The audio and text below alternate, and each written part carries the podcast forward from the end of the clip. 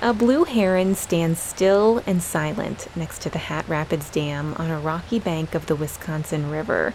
Its long neck curves like the letter S as it cranes this way and that through droplets of an icy drizzle. From the opposite shore, Bob Martini spots the bird, points to it. Uh, they wouldn't be here if there weren't fish. I mean, that's what they live on. Martini is a retired employee from the Wisconsin Department of Natural Resources. He spent his lifetime leading an effort to clean the Wisconsin River, so he knows that 50 years ago, that blue heron would not have been here because 50 years ago, there were not many fish in this stretch of the Wisconsin River. And this entire flowage was covered with sludge, and it uh, it decomposed at the bottom formed gases and raised all that sludge to the surface. Then it dried as a crust on the on the surface.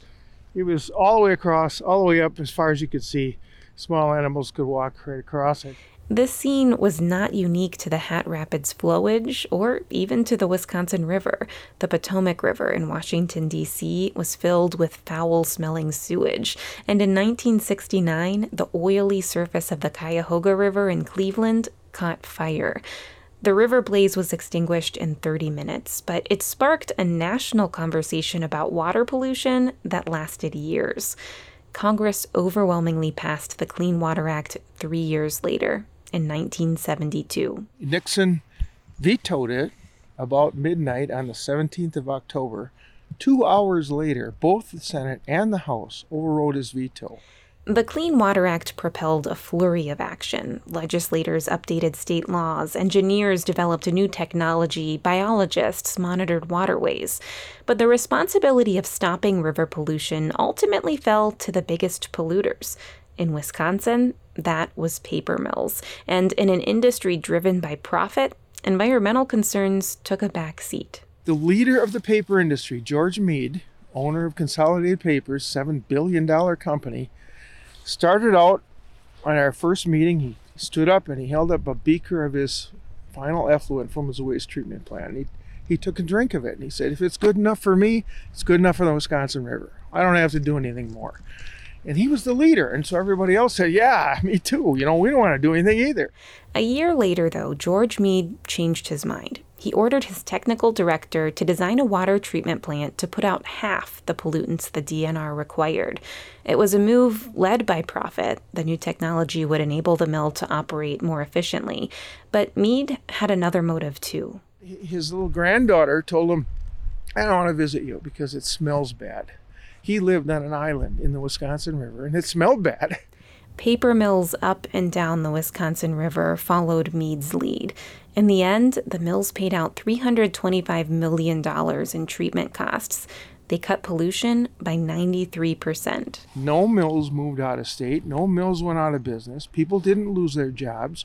We're still the number one paper manufacturing state in America. The Wisconsin River has largely recovered in the 50 years since the Clean Water Act passed. It now boasts a healthy fish population, and the animals that eat those fish, like otters and eagles, have rebounded. But the next 50 years, Martini says, will have its own challenges to contend with, starting with agricultural runoff. So the Wisconsin River is polluted with phosphorus and other nutrients that allow really excessive algae growth, uh, so thick that it, looks like slump, like con- concrete. And that's in addition to removing trace toxic materials, the byproducts of industry that are too small to be removed by wastewater treatment plants, like PFAS, arsenic, and mercury. There are hundreds of thousands of chemicals that have come into industrial use since the Clean Water Act was passed.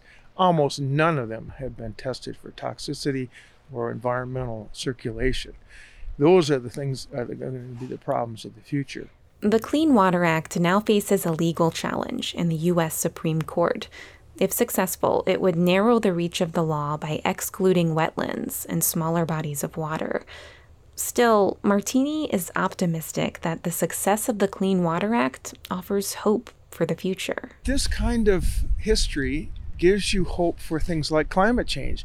That's exactly what climate change is a very complex worldwide problem that has all kinds of myths associated with it. If you use science to dispel some of those myths and then use science to come up with a solution, you can do the same thing we did on the Wisconsin River. The Wisconsin River seems to gush a little louder over its bed of rocks as the light drizzle picks up strength. Martini climbs out of the rain and into his car. He drives away from the Hat Rapids Dam, leaving the river behind him. A minute later, the blue heron he pointed out earlier leaps into the air more gracefully than would seem possible given its stick thin, lanky legs. It glides over a layer of mist rising from the river then disappears behind a bend. Aaron Gottsacker, WXPR News.